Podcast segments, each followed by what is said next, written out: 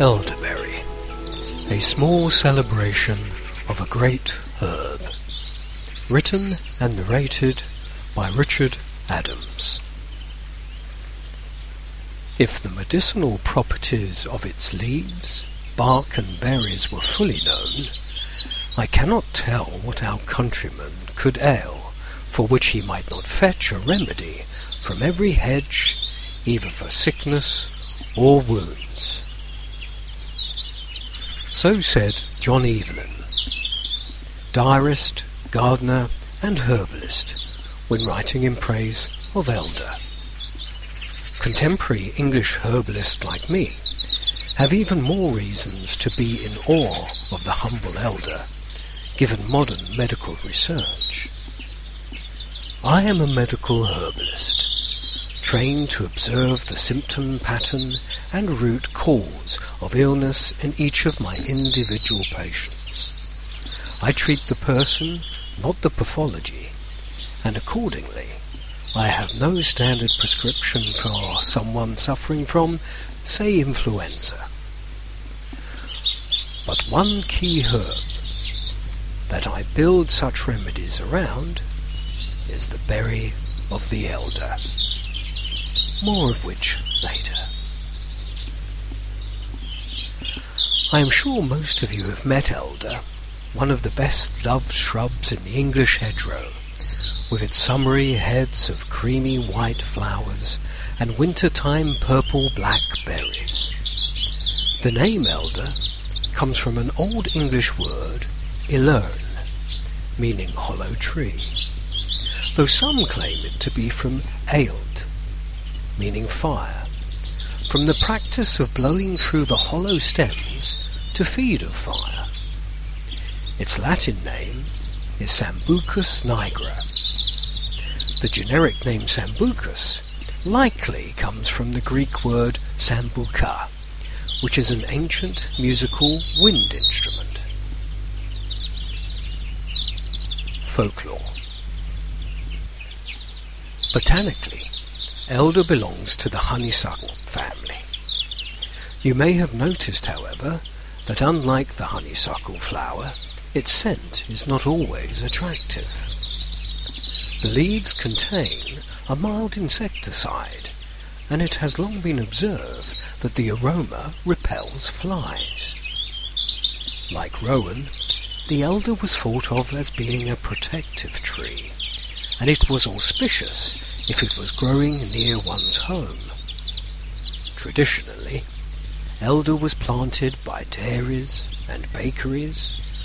On its branches cheesecloths were hung to dry, and beneath it loaves were put out to cool.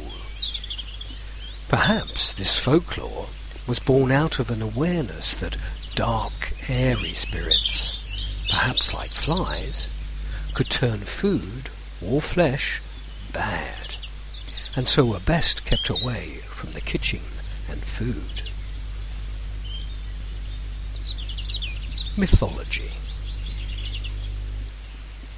Throughout the world, this plant has entered the bodies, imaginations, and cultures of many people, giving rise to a rich mythology. In common with other trees with white blossom, such as hawthorn and rowan, the elder had strong associations with goddess-centered mythology. In Scandinavian culture, the tree was thought to hold the powerful spirit of the Elder Mother, called El or Hyldemoer. She was so respected that before touching, let alone cutting, an elder tree, a forester would seek Elder Mother's permission three times over. Even the modern-day fictional child wizard, Harry Potter, knows that the most powerful magic wands are made of elderwood. Medicinal use for winter colds and flu. The medicinal uses of elder are wide, varied, and well respected throughout the ages. Shakespeare mentions this herb alongside the greatest healers of antiquity in The Merry Wives of Windsor, Act 2, Scene 3. What says my Asclepius, my Galen, my heart of elder?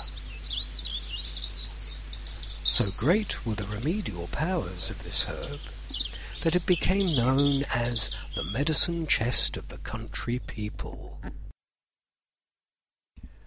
The Dutch botanist, humanist and physician Boerhaave had such a high regard for its curative properties that it is said that he never passed an elder without raising his hat.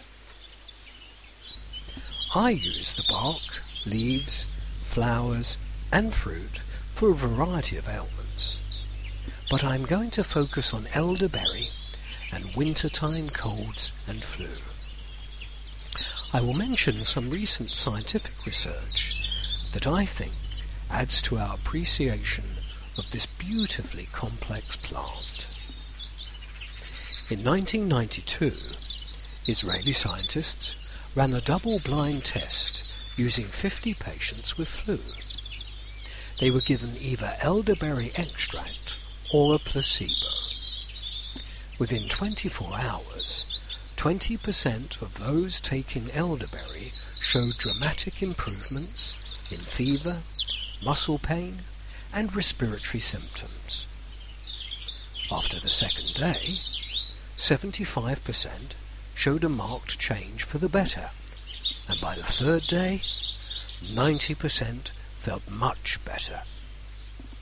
Of the placebo group, only 8% improved in the first 24 hours, 16% in 48 hours, and the rest required six days to feel better.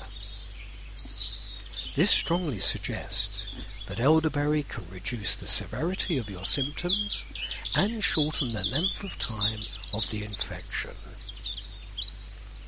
Biomedically speaking, elderberry is thought to protect your cell's membranes so that a virus struggles to enter the berry also inhibits the chemical enzyme the virus produces to help it spread throughout your body.